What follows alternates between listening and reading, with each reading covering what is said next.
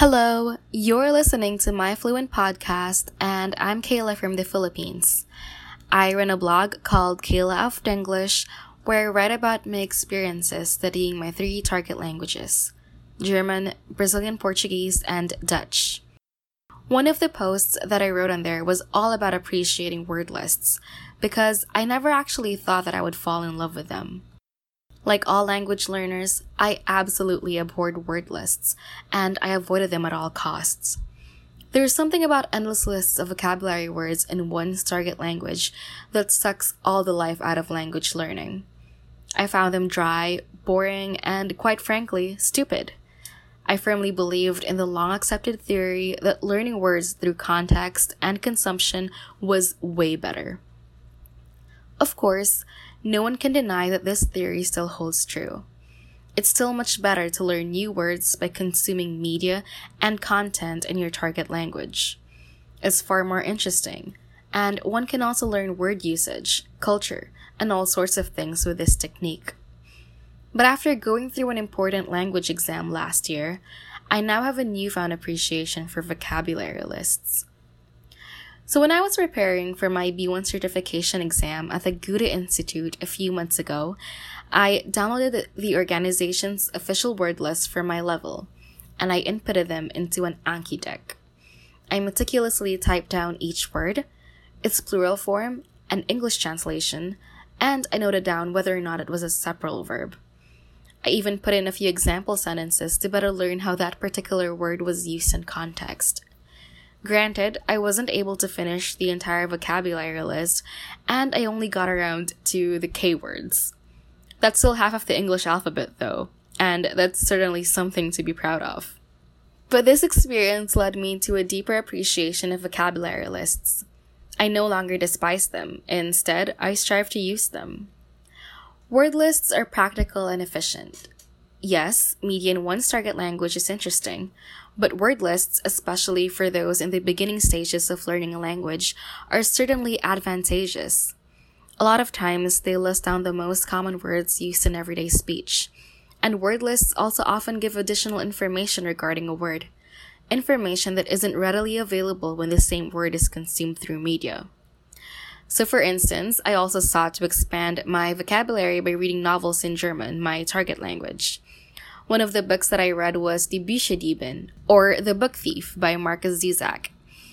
It was a great experience and I highly recommend it, but it was so challenging to mark down words that were unfamiliar to me and look up their meanings afterwards. On the other hand, using a word list gave me the meaning along with a few other information in one go. By using the vocabulary list from the Goethe Institute, my study time was cut in half. Word lists can also be made fun. A lot of people, including me to be honest, believe that word lists are boring. This is completely true, I am not gonna deny that. But they can also be made fun, with the right tools and techniques, of course.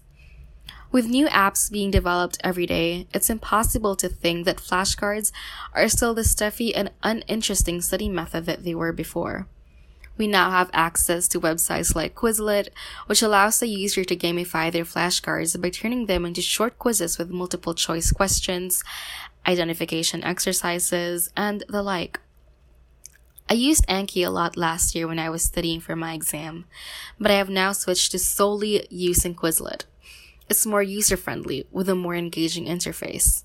Plus, it's easier to input words, and I enjoy the different learning methods you can turn your flashcards into.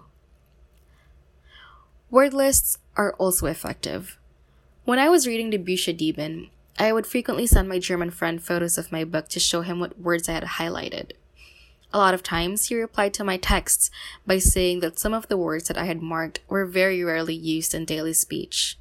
Since the story takes place during World War II, most of the words that the characters used were also very specific to that time period. So I was basically learning words that only German grandfathers and grandmothers used. In contrast to this, the vocabulary words that I had used to study for my exam contained only commonly used words. In fact, I noticed that most of the news articles and media that I consume nowadays contain words that I had studied from that list. Listen, I'm not trying to say that vocabulary lists are much better than learning words through more passive methods. Despite my newfound appreciation for lists, I still honestly prefer improving my vocabulary by reading books and consuming other media. However, I don't think that it's fair to write off vocabulary lists as boring and ineffective. Like it or not, using word lists is still a really good way to improve one's skills in a language. That was Kyla from the Philippines. Thank you very much, Kyla. You did an excellent job by reading out loud your post about the topic word lists. I am Daniel Goodson, normally the host of my Fluent podcast.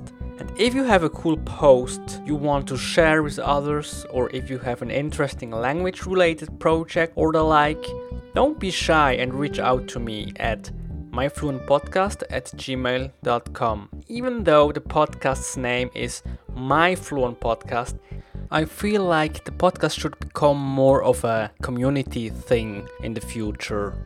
So, what I try to approach is to transform my Fluent podcast slowly but steadily into our Fluent podcast. But for that, I need your help. So, thanks for tuning in. And again, Kyla, thanks a lot. Bye bye bye.